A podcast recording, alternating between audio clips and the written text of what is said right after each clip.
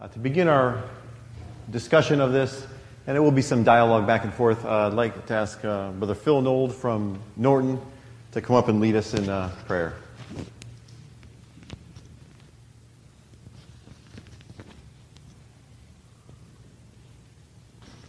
Thank you. Let us pray. Dear Father, Lord, you have heard this prayer from me uh, many times. I'm going to pray it uh, again. Uh, I pray, Father, today, uh, this afternoon, for the body of Christ. Here at our church, we are part of the body, but certainly the body of Christ is much bigger than, than just, uh, just our church, Father. And I see all over, I see people taking, uh, in, in some churches, people taking liberties and people watering things down, and people preaching your, your goodness without preaching your severity, and, and not covering the full message and the full weight uh, of the gospel and, and all the, the truth of your word. And I pray, Father, that this will change. I pray that uh, churches that are doing that will see the error of their ways and that they will make correction and I pray this, this will all be worked through your, your spirit because when I see people uh, in large congregations, Father, they go and hear uh, uh, a message that is incomplete. I'll be honest with you, it breaks my heart. And uh, I hope that that will, uh, that will change in, in many places. But I thank you, Father, for, for your word and for your truth that you have shown us. I thank you for uh, Eastern Camp. I thank you for the work that Brother Irwin has done here, and I look forward to all he has for us here uh, this afternoon and for what you have for us for the remainder of this week. And I love, Father, uh, the message that you laid on the, uh, on people here at this church, Father, to, to teach about your holiness. And uh, a, a pastor once said, God is holy, something the Americans have forgotten. And certainly we're not uh, all just Americans here, Father, but not all of us have forgotten that you are holy. And I'm thankful that we are discussing that very important topic this week. Uh, I pray a blessing on the, on the day and a blessing on, uh, on Irwin. And I pray all this in Jesus' name. Amen. Indeed, God is a holy God. So today's topic is about Ten Commandments. And one of the things that um, I think is really awesome is how, when God presented the Ten Commandments, the mountain was filled with smoke. It was, it was very scary. Everybody was terrified to even come to the mountain. And it was God talking. And in one of the scriptures that we have in there, it says, um, can anybody hear the voice of God and live? And God did that to one people, and one people only, and that was the Jewish nation. And so, like Phil, Brother Phil said, if God has spoken something, how important is it? And God is delineating who He is and what He expects of us through these commandments. So here's just a, a rendition of it. I'm, i want to just go through some basics first. The Ten Commandments compared. I thank uh, Mata for bringing this up to me, Demrovsky for uh, sharing with me in a previous forum a couple years ago I did. The Jews, primarily, and the Protestants have the same set of uh, Ten Commandments. There's ten of them, but the Roman Catholics, the Eastern Orthodox Church, has a different delineation. Can anybody tell me from looking at this what's the difference and what's the significance and why? From first blush, or if you already know. It,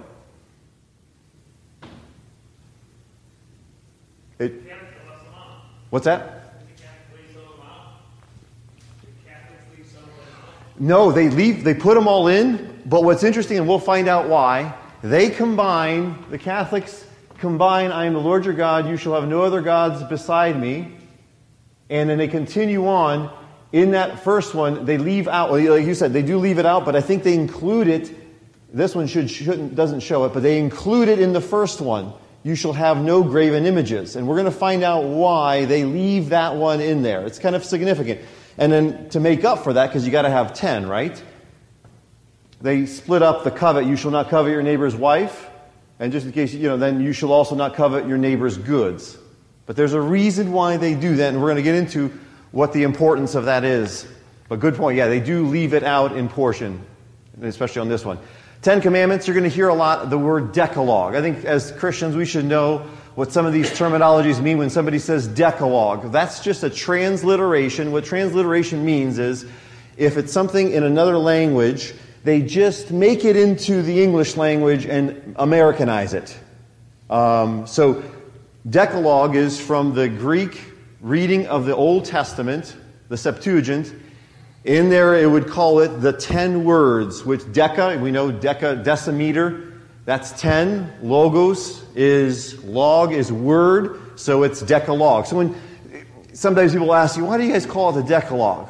I don't know. Well, now we kind of know where that decalogue comes from. And in uh, Exodus 34 28 reads this And he was there with the Lord 40 days and 40 nights, and he did neither eat bread nor drink water, and he wrote upon the tables the words of the covenant. The words. They're, they're literally called just words. Thou you shalt, don't do this, don't do this, do this. And then he says, the Ten Commandments. So not only is it in the Septuagint mentioned that way, and it's ten words, but here it says the words of the covenant. So each covenant is called a word. The Jews would know it as the word, the words, the ten words. Uh, so they're found in Deuteronomy. We're, we're, we're used to Exodus 20. They're also found in Deuteronomy chapter 5. There's two versions, and they're very similar. There's some different, version, uh, different differences between them, but they're, it's a, in Deuteronomy, we know, is a repeating of the law. Um, God spoke out of the mountain. We talked about it.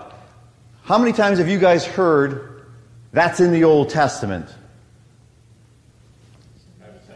You said it. Well, Tom, what do you mean by that's in the Old Testament? Are you just telling us where it is in the Bible that you know what it is? Hardly. uh, I've typically said as a joke, as a, you know, it doesn't matter. It doesn't matter. It doesn't apply, right? How, okay. Same thing. You say, oh, that, it doesn't apply to us today or. Okay.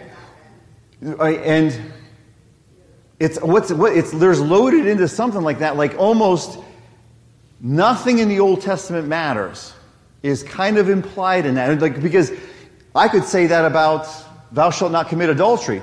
That's in the Old Testament. I think I'd get into some trouble if I would say that, right? So our, and I think this is very important as Christians, our words mean things. We are very flippant with our words. And when we say something, we better know what we're talking about. And we say, well, that's in the Old Testament. Okay, it's in the Old Testament. You know where it's at. Wonderful. So, um, how, what, what we need to do to all the Old Testament commandments and all the Old Testament is we ask ourselves, how does it apply today? And there's two tests that we can use. Um, I use this test with one is, are they confirmed in the New Testament? I used to believe that if it was repeated in the New Testament, therefore it is valid. Can, does anybody know why that argument could be problematic?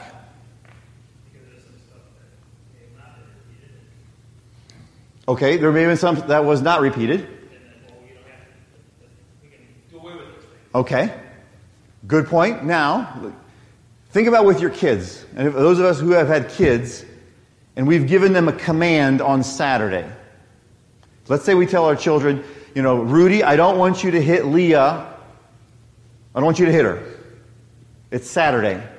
Sunday comes and Rudy goes up and wallops Leah in the face. And I say, Rudy, I told you not to hit Leah. What could Rudy, what, if I use the logic of it's, in, it's, it's not confirmed, repeated in the New Testament, what could Rudy say back to me? That was yesterday, Dad. Yes.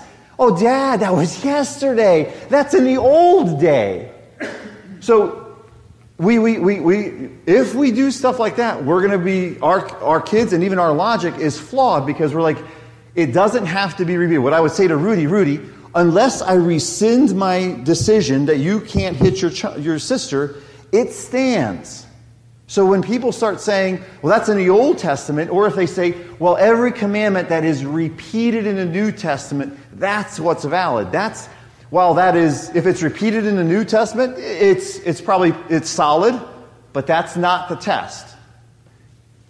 The test is, is it changed or modified or removed the New Testament? And we're going to have to start flying through this. What I mean by this, there's, there's 10 commandments. There's a pre, there's almost like four to five minutes, and there's a married singles basketball game that I think that they need me for, which I know they don't, but I think the marrieds need me, so I got to be there at three. So there, we will have a hard stop.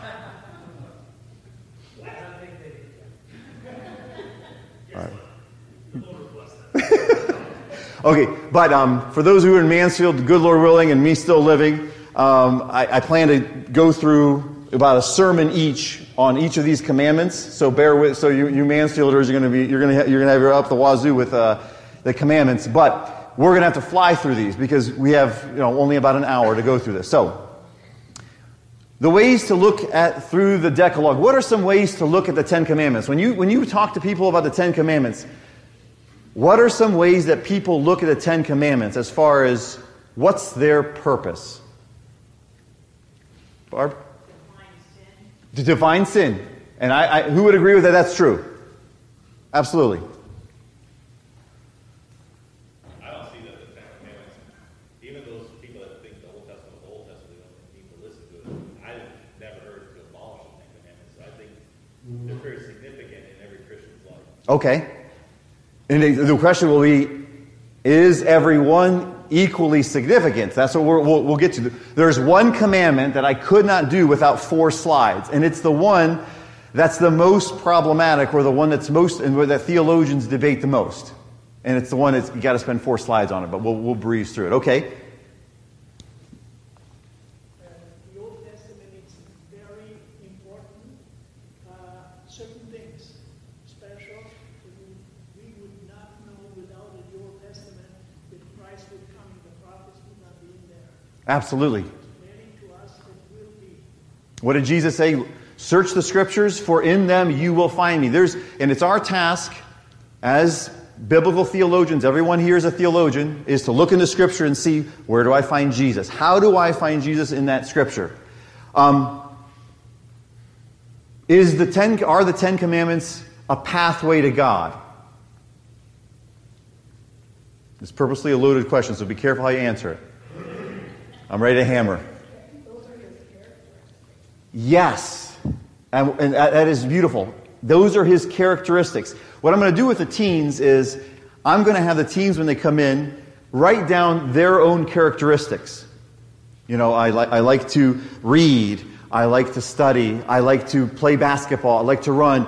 I, I like to uh, think that I'm uh, humorous and use props in my humor. I, I like to do these things, right? You- We're going to lay down our, our characteristics.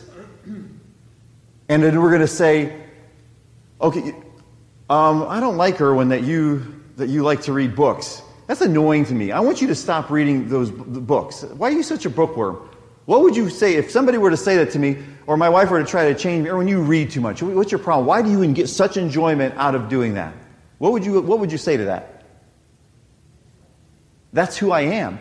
How much more God is saying, This is who I am. These Ten Commandments are what I am like. But we have no trouble saying something like, God, that's, why are you so harsh? Like pre- praying, why are you so holy? Why do you hold these standards? Come on. No adultery. Get over it, God. What is the problem? No killing. That guy's annoying. He needs to be gone. But we, we do these rationalizations and think that God should kowtow to us. But immediately when I said this about my reading, you guys would be immediately say, yeah, why is that guy, he, if everyone wants to read, let him read. These are the characteristics of God that God is saying, hey, this is what I'm like. Take it or leave it. This is what I'm like. And I am the creator of the universe. I'm not changing for you who I created. Very good. Is it a pathway to God, though?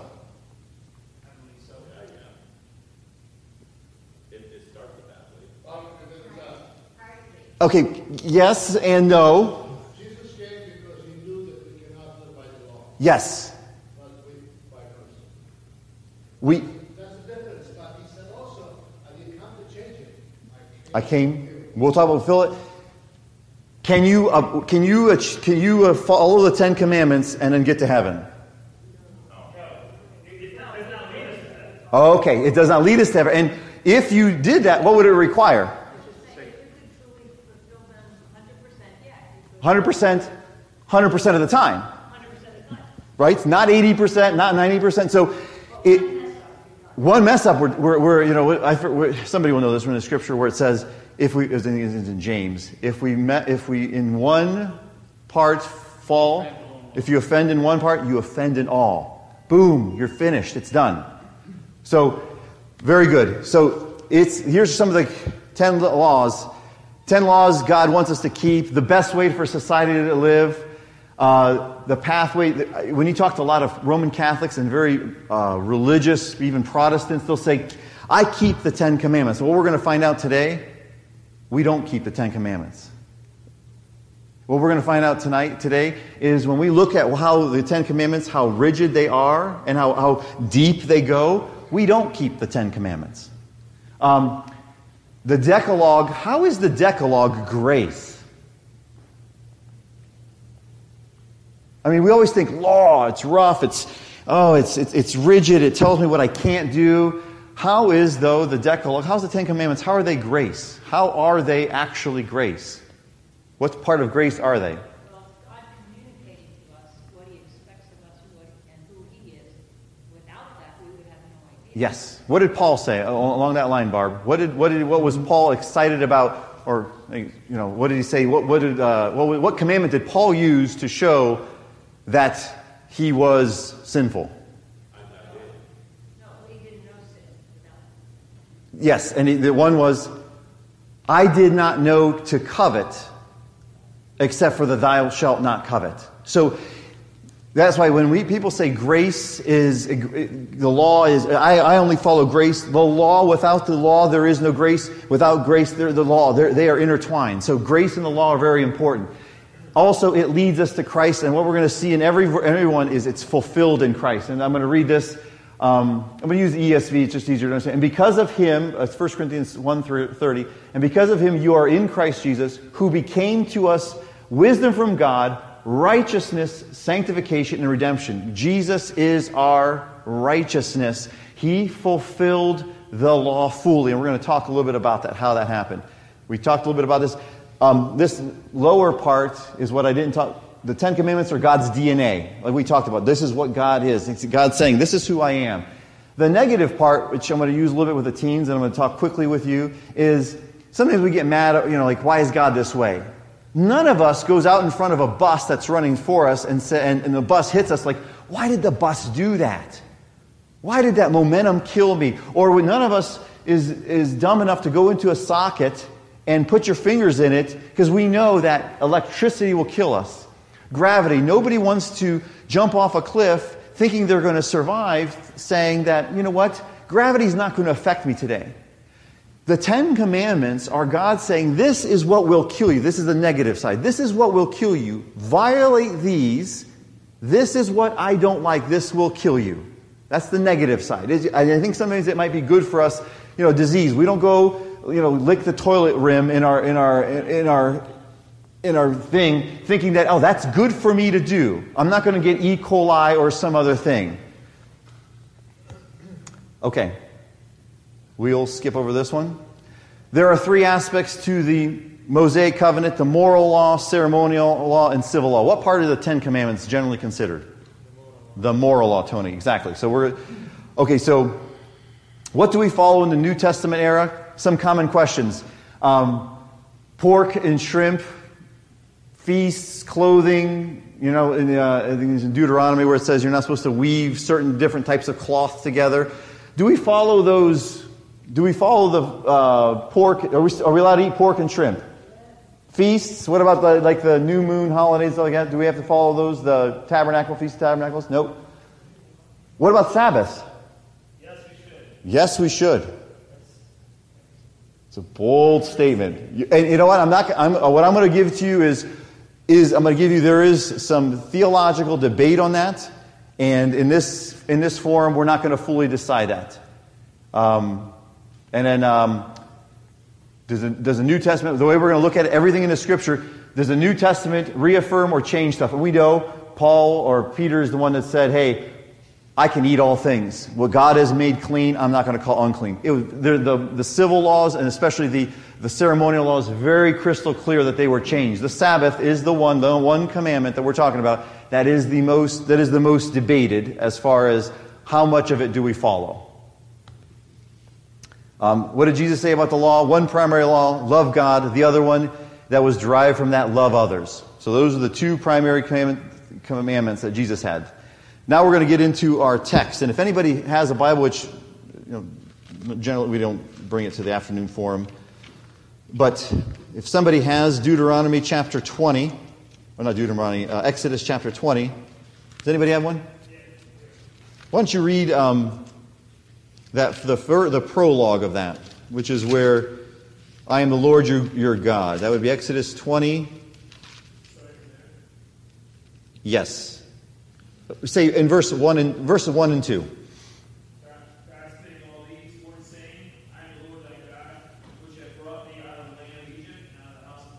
And uh, verse 3. Thanks, sorry. Okay. I think what's important, and I was driving along the road here, and I, it, it hit me like these Ten Commandments are not a pathway to heaven. They're not the way that you keep these and you will live, because we'll find out you, we will not keep them, and we have not kept them. But God is first, and you can see Jesus. How is Jesus in this first prologue of the Ten Commandments? How is Jesus in here? Oh, he always did his Father's will. What's he doing here, though? He delivered us. That hit me just a couple days ago. And I've been studying this for about six months. Um, and that just hit me as I was listening, uh, listening to the, to the, to the Ten Commandments. I'm like, the Lord delivered them. So for us to be saved, for us to follow the Ten Commandments, you first got to be delivered. And that's why he didn't say, I'm going to I'm going to follow the Ten Commandments first, and then I'll deliver you. He delivered you out, and he said, "I am delivered you out of Egypt." Remember, they're coming out of a pagan culture, lots of lots of lots of uh, gods. I'm delivering you out here. This is how I am. This is how I live, and this is how I want you to live. So, very important thinking there is this is for the believer how to act. Now, honestly, um, I, I, there's a book that I don't recommend as long as you understand the fallacies of it. Um, Prager, what's his name? Dennis Prager. He wrote a book. He's a Jewish man. It's about the Ten Commandments, the best way to live. In, the, in there, you'll see tons of fallacies that I read to one of my kids and said, What's the fallacy here? It said, it said you know, something about men and women being evil, though we are not innately evil, he wrote in there.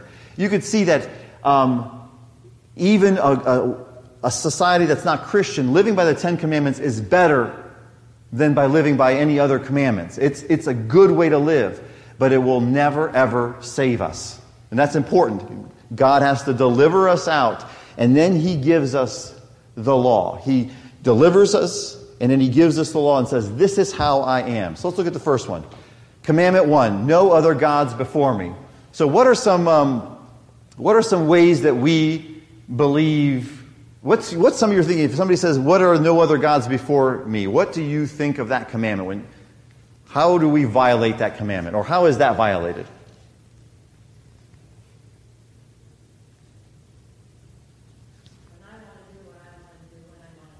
Yep. You first. When you put yourself first, your motives, your desires ahead of God's. Great. How are some other ways that the world, that anybody can violate this? Money. Yep, put all our time and energy besides some uh, other than God. Mind and Okay, possessions. Yep.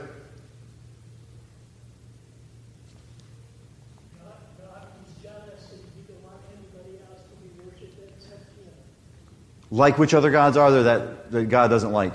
Just name some. Well, the Old Testament said they had a God for rain, they had a God for uh, all kinds of stuff. Yep. Allah, Pope, uh, any, uh, any Mormonism, uh, what's that? Buddha, Jehovah Witness, anything, any other God. And what's interesting about this is, I think in America we've, we, I know we have, we've lost well, what I what we what I've heard is called throne language. When we think of, um, and you know what? Actually, no, that's that's for the next commandment. And I want to really keep the two commandments separate because they are.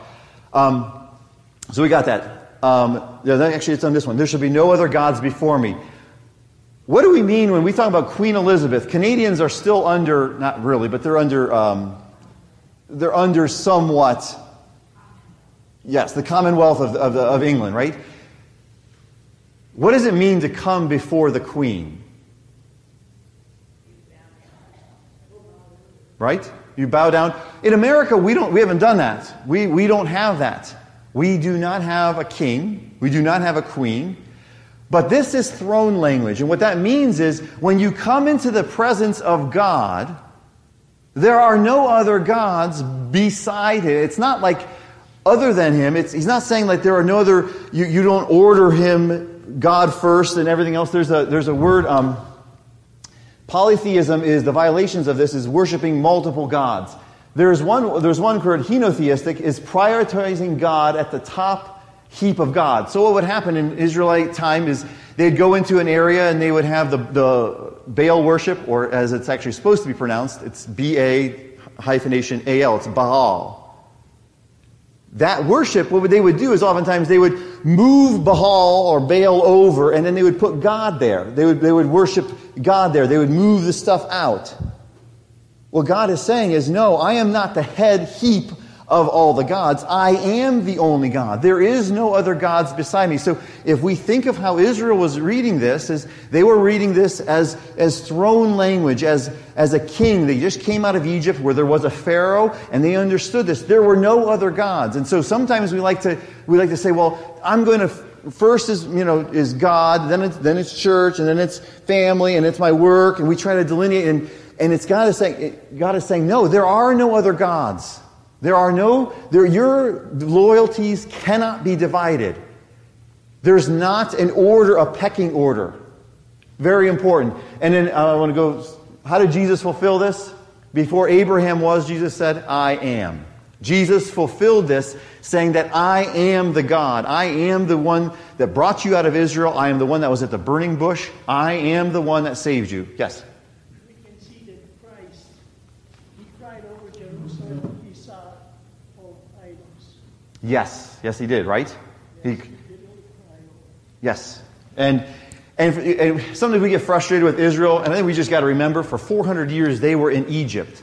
There was a plethora of gods, God after God after God. And God suddenly comes in and gives them these commandments and says, There is no other God. I am the only God. So this also screams of what thing? Uh, this screams of monotheism. There is only one God. There are not multiple gods. There is one God, and we know that God is also the Godhead, three persons in the Trinity. Very important as well God, Father, Son, and Holy Ghost. Okay, so one of the books that I do recommend that I've read through is also, and I'm going to talk about the essence of the commandments. The essence of this commandment is to worship the correct God, the right God. Our job, God is saying in this commandment, I want you to worship the correct God, the right God. And the struggle that we have, it's a good, good book to read, easy book. Uh, you, can, you can finish it in, I think I finished it in maybe uh, three hours, two hours. Um, easy book, good book to read. And I'm going to, most of them, I want to put a, a title under there Your Struggle with God. Tom, do you have your hand up? Okay. All right, so next, this is one. Essence of the commandment is worship the right God. The second one is no graven images. What do you guys think no graven images means? Hmm? No other gods? Nothing representing him other than him. Okay, and this is where we get no. It is no other gods. It's it's it's the reason why Roman Catholics and Eastern Orthodox Church have it as a separate commandment. Why would they have it as a separate commandment or leave it out? They do. They have. You would, if, if a Roman Catholic or an Eastern Orthodox or from the Eastern Church would come into here, they would look at this and say, is this all, you know, are you guys really poor? Do you guys need some money to put some, okay, okay, you got something over there. That's kind of pretty. That's kind of nice. You got something in the back there. I haven't quite figured it out. Okay, you got the showbread. Okay, we got something there. But where's, you know, do you guys need a little bit more cash to put some more icons up there? What this commandment is teaching is God does not, it's not a continuation of the second commandment. God already took care of that. He's not talking about a false God. Now, okay, don't have a Baal, or don't worship this uh, Baal. He's saying, now that you understand that you need to worship me, I don't want, I want you to worship me. And the, the, the essence of this is worship the right God in the right manner, how He wants to be worshiped. Worship God the way He wants to be worshiped. There are no images and icons in worship of the true God. What's the problem with icons and images. You start praying to them. We start praying to them? Okay. Agreed? Worship them? Now, if you would ask, uh, I got to be honest, if you would ask the Roman Catholics, do they worship? Would they say they do? No. They would say they worship the image behind it. Potential for you think that they yield, yield power. Okay, potential for them to yield, they yield powder. Okay, if we had a picture, even this, even if we were, okay, a picture of, a, of Christ on the cross, what's that depict? His crucifixion. That he's still on the cross. It's, so it's like you got part of the picture, but not quite everything. Okay, now what about if we if we had another picture and we used this and we looked at it and that was our image of God sitting on the right hand of the Father? What's it missing there? The crucifixion. There's a reason why God said, I want you, and it's a reason why God used voices, He used words instead of images. Now, this is not saying that, you know, all images are wrong. You, you, in children books, you have images using, but a lot of times people will say, well, doesn't it oftentimes aid in the worship of God? And the answer to that is, if God descri- prescribed how He wants to be worshiped, I don't think we should try to help God in how He thinks He should be worshiped. If I like something a certain way and I create it a certain way, and I am, and, and here's, a, it's a, such a small, because God is infinite, we need to follow how God wants to. Now, I'm going to give you a few examples. Um, at Mount Sinai, how was this, the worship of the calves? I think oftentimes we kind of think that that, that was the violation of the first commandment. Why is this a violation of the, of the second commandment?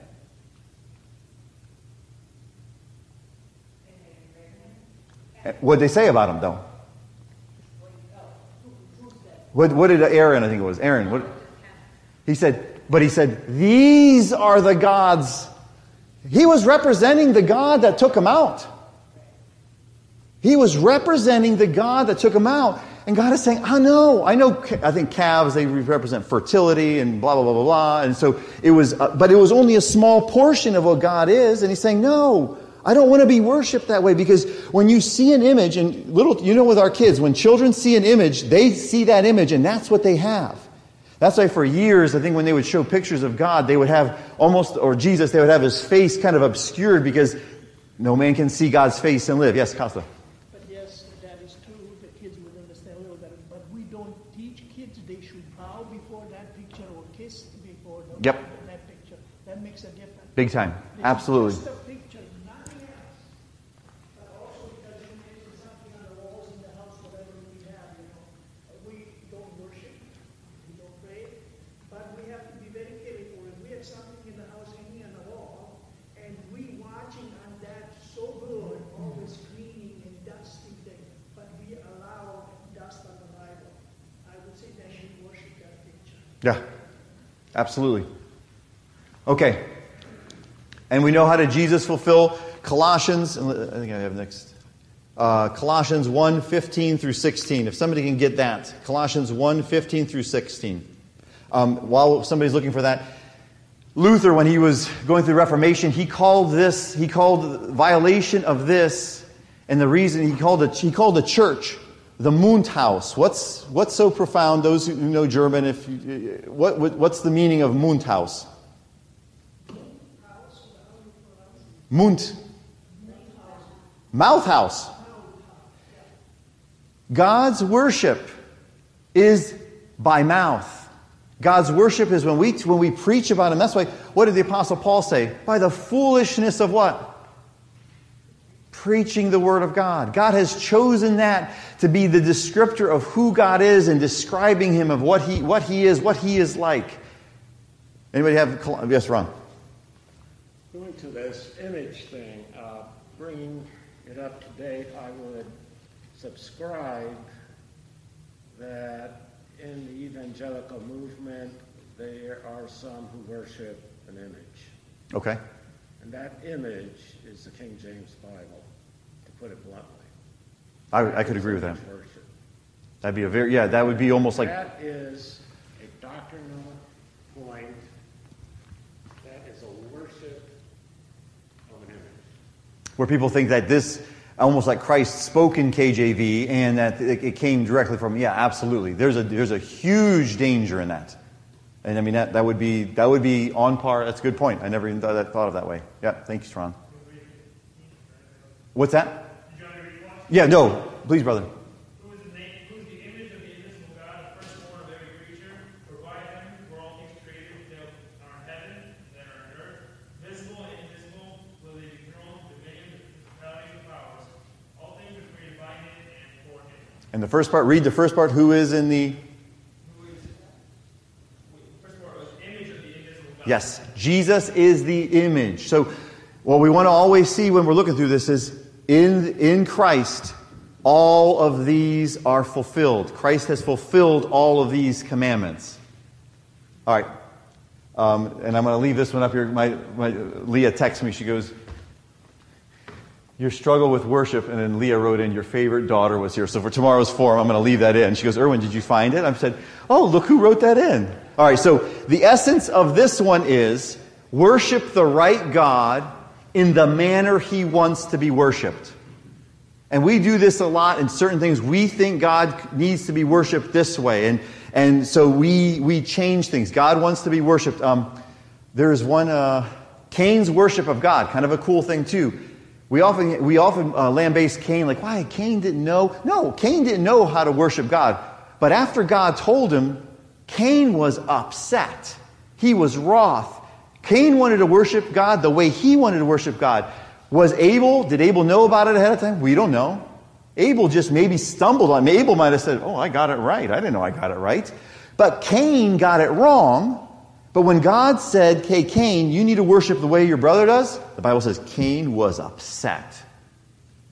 He said, and in his mind, he wanted to worship God. I want to worship you the way I want to worship you with the fruit of the ground. Who cares about Abel, what he's doing? I want to worship you the way I want to worship you. God said, No, that's not how I want to be worshiped. And it led to death. Okay, third commandment uh, no taking, in uh, Exodus 20, I'll I'll just read it quickly. Thou shalt Okay, let me. I'm going to read the whole of chapter five, uh, verse five. Thou shalt not. You shall not bow. To, verse four.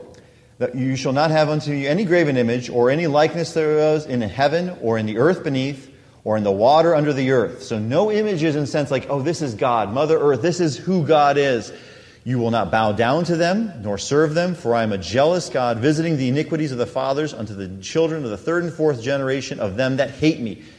Here's a powerful thing too. God hate. We either hate God or we love God. We either hate God or we love God. There's no in between. And showing mercy unto them, thousands of them that love me and keep my commandments. Another really cool thing on this is, and I didn't know this, I, I was reading through it, and um, the all the uh, serpent that was lifted up. What, what anybody know what eventually happened with that serpent in Israel's history? Bingo. And what happened, Ron? It got destructed. You made up a new word. I like that. That's right. It was destroyed. It was gone. They started worshiping this as the image of God. They were worshiping the true God, but in the incorrect way. And God says, No, I am not just that serpent holding up in there. And for years after, I don't even know how many years, Ron, it was maybe it was a long time. It was a long time they were worshiping the right God incorrectly. God wants us to worship the correct God correctly. Um, taking the name of the Lord uh, uh, God in vain. How do we normally think of this one? This is like, you know, so we see the first two ones. Okay, we've seen where we botched those commandments up. How about taking the name of the Lord God in vain? What do we? What does that mean? Costa. When I started to go to church, and I worked in my boss, that was always, anything goes wrong, you always pray to God. And one day I said to him, boss, this is the last time that you will swear upon my God. From that on, he never did. And from that on, he trusts me that I'm not lying and I'm doing nothing wrong to him. I thought he was going to fire you at that point. okay, no, that's good. The Lord protected you. He didn't fire you. The Lord protected you. Okay. I think some people perceive it, like people say, oh my, Yep. but that's taking God to me. Some people perceive it, GG, right? That's what it is. You're asking God to damn something. That's what it is. You- You're not swearing against God. And that thing, you're thinking the word is very bad. You're asking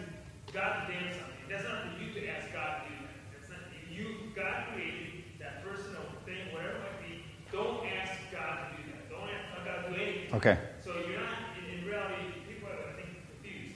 You say, whatever, God made us say that, but a person says that, like, why are you asking God to do that? Those you supposed to use God in vain, number one, number two, that's not yours to do that. Yeah. What about gee whiz? Thank you very much. What about gee whiz? Jesus, right? What about uh, gosh darn? What about just plain old cuss words? Is that, does that, is that forbidden by this, uh, the next commandment, number three? Yes. I think it's really important. We're not going to go into much. Whatever, there are, like, you can't tell your kids, you can tell them and you'd be violating the seventh or eighth commandment, ninth commandment rather, about lying. This does not forbid, number three does not forbid bad language. It doesn't. Let no filthy communication come out of your mouth. There's a good one. You know, Ron will appreciate this, but uh, during, the, uh, uh, during the hearings for Judge Bork, uh, when they were talking about the Griswold versus Connecticut, the contraception uh, that, that, that they started the, um, the, what's it called, the clause, the, started the, the Griswold started the right to privacy. And, and Judge Bork was saying, yeah, I think it's a silly law, it's a dumb law. He goes, but you can't use the, you can't use the Constitution to throw out that law. You just can't. It's not in the Constitution. I think as believers, when we tell our children something and we tell ourselves something and we go by something, it's got to be by the Word of God. It's got to be by the right part of the Word of God. We'll see here, taking the name of the Lord in vain, you don't, it's not a carte blanche, no, no bad words. That's somewhere else found. Those are, I think, the more simple ways that we don't violate the Word. What's in a name? When we think about the names of God, I'm, going to show you the names. we're not going to go over all this. These are the different names in the Old Testament about God. And the one that's really awesome here is like the Lord will provide. In Genesis 22 14, we, we, we heard about this when Abraham, uh, the, the lamb was, ram was caught in the thicket. The Lord will provide. He's called a provider. There is something about our names that is very important. And God has a name. It's not just the name God, it's what's behind that name. And when we take the name of God in vain, when it's, it's when we, the essence of it is speaking or teaching in, or, uh, correctly about the correct God and his characteristics. Don't lie about God. In the book, it says our struggle with religion. Basically, a lot of times people will say this My God wouldn't do that. What's the problem with saying something like that? It's not your, he's not your God. He's not yours to toy around with. But we so many times will say, My God will never send anybody to hell for all eternity. My God won't do that. Really? Yeah, maybe you wouldn't do that. But God's not asking you about where, what He's going to do with all sinners. But we so oftentimes say that. Or they'll say, I'll hear people say this I don't believe that that means that. Really? I don't believe that the scripture means that. No. Tell me why your interpretation is better than my interpretation. Let's look at this. Let's wrestle with the scriptures. We make, we take the name of the Lord of God in vain when we give him attributes that aren't his, that he has not described himself by. It's a very dangerous thing. Um, we'll say something God is too rigid. He, God will not send everybody to hell. How does God fulfill this? How does Jesus fulfill this? Remember, everything is fulfilled by Jesus. There is no name under heaven by which men shall be saved other than Jesus Christ. Acts 4.12. We're, we're going to start flying through these because we are at uh, 10 till.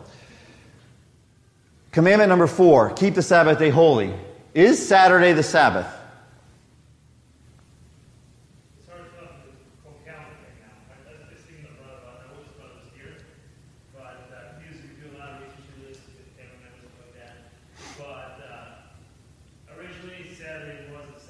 Okay. Why was that?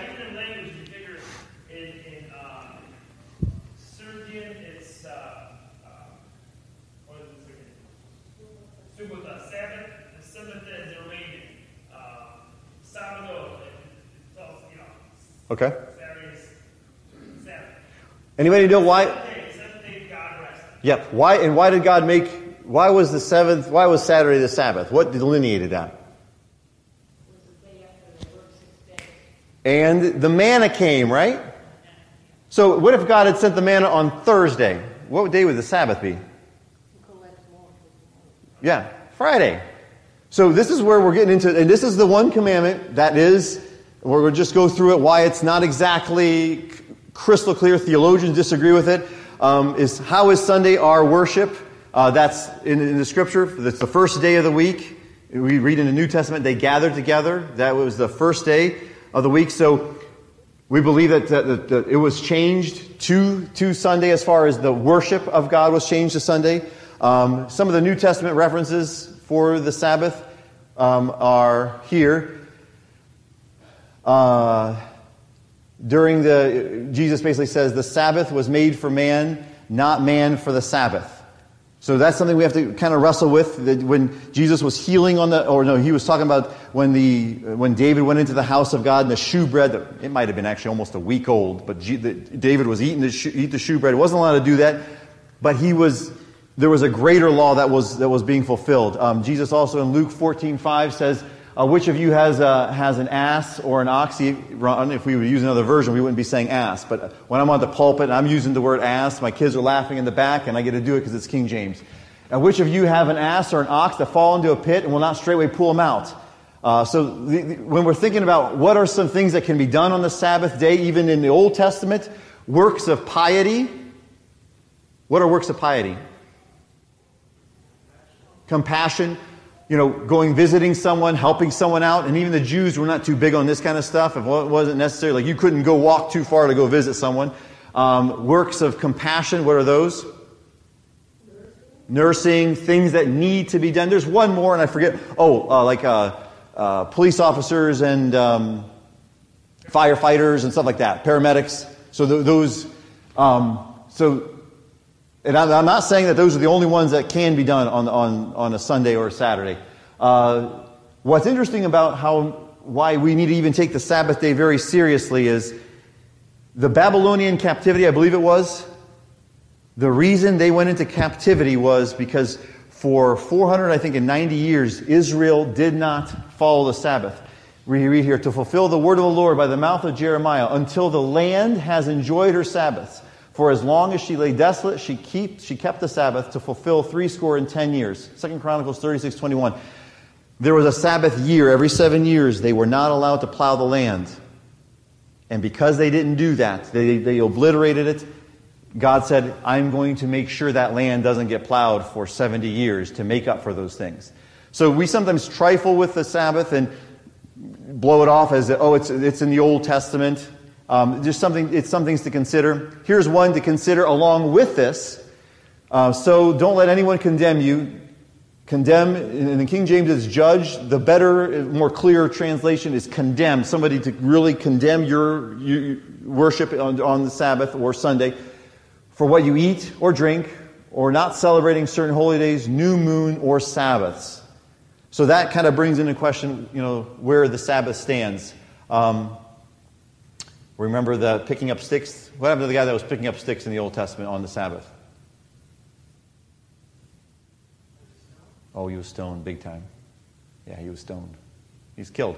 So we always think, oh, you know, the, the, the sins in the Old Testament, those, those, are the ones that are the big sins that we, you know, you know that we, we, we deal with seriously, adultery and murder and stuff like that. Well, picking up sticks, violating the Sabbath, was a death penalty case. Kind of brutal. So that's why we'll start to see a lot of these, the death penalty was, was implemented. Okay, we got that. Sunday day of rest. Okay, uh, Sunday day of rest. Rest from what? Work. We're, we're to be resting in, in God. We'll go over this. Um, so here's some things that w- what we really need to be talked about is a couple things. Sunday should be set apart from other days. If my argument would be, and while there's different views on this, at the very least, it's in the middle of the Decalogue, the Ten Commandments, the, the, the Sabbath worship. And the idea there is the essence of is trust in the Lord for your provision. Trust that He can provide for you in six days what you need. And in the book, Struggle with Time, I think we're all going to find that if we work seven days a week, and what, God, what Israel needed to find out was, I'm Israel, I'm going to take care of you. You just work six days and I will prosper you greater than the nations around you that are working seven days, that are toiling nonstop. I think all of us will recognize that. And, and one of the most important things for us as Christians in, in the New Testament is our Sunday worship should be more about what we do rather than what we don't do. Are we engaged in corporate worship? Are we engaged in visiting and, and counseling and, and doing things on Sunday, works of piety? Are we going to the soup kitchen? Are we doing these things that is Sunday a separate day? Or is it just a day that the stuff you don't get done during the six days falls onto? The essence of the commandment is do we trust in God for our provision? Is Sunday a set apart day compared to the rest of the days? Worshiping corporately. Um, I want to encourage all of you, a lot of us have lunch in church. Talk about the sermon during lunch. You know, we talk for six days a week about our worldly profession, what we do. On day seven, when we're in church, how much do we talk about the sermon that we just heard? How much do we talk about the sermon that we had on Wednesday or the well, Sunday afternoon or what we've been studying at home or some of the people that we're witnessing to or some of the struggles? I would venture to say we don't talk much about that. And I've made it in the past week. So anybody that sits next to me in church, you want to avoid me if you don't want to talk, I'm going to talk about the sermon. I will ask who's around me, hey, what did you think about the sermon? And if they say they were in Sunday school, what question should I ask them? What did you teach in Sunday school? And how was my boy? That's what I'm going to ask. What was he like? Yes? The, the problem was the Jews stretched the meaning of what they could do on the Yeah. They manipulated. They lost the true meaning of the Sabbath. Unlawfully, right? It wasn't even. Right, no, they're saying, okay, we can do move this far in a day, so what we're going to do, day four, we're going to move this far, and then the day we can move another Sabbath, another day. I mean, the whole thing was manipulated. They lost the point of the Sabbath day. Jesus said, what? The Sabbath day is made for us. We're not made for the Sabbath Yeah. day. I mean, God doesn't need us. He's not in need of our worship like he's hungry. Yeah, if they don't worship me, I'm having a bad day in heaven. And so the Sabbath is for us. We need it. We need it to worship him. Amen. Thank you, Ron. Yep, we need it. Yep. Yep. Okay, we get that's about one a minute. We got it. So you mean go faster? No, no, it's not gonna happen. Tomorrow there's a scheduled for us, people, and that's the only schedule happening for one computer tomorrow. It's going to happen. I think there's a three point contest that uh, last time I got zero out of a 30, so I think I'm going to try to do better now. I mean, honestly, now, I, I'm the, I've let you guys talk. Maybe not you, Tom. It- Tom, it's just by design with you. You're struggling, you're struggling against time, the next commandment. Yeah, your struggle with time, right? Yeah, we'll have to leave, love your neighbor to another time. Love your neighbor, that's not important, right? See what you said about, you get- you said God's going to give you in your six days more than what you need. Chick-fil-A generates more revenue per restaurant than any other fast food restaurant in the United States. See, and had I not had I not let you say that, Tom, we would have been less fulfilled. Okay, I.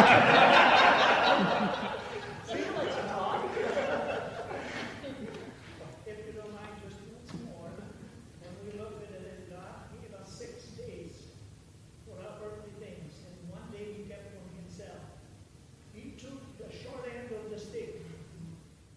What would we say if God would say, I wanted six days and you get just only one day?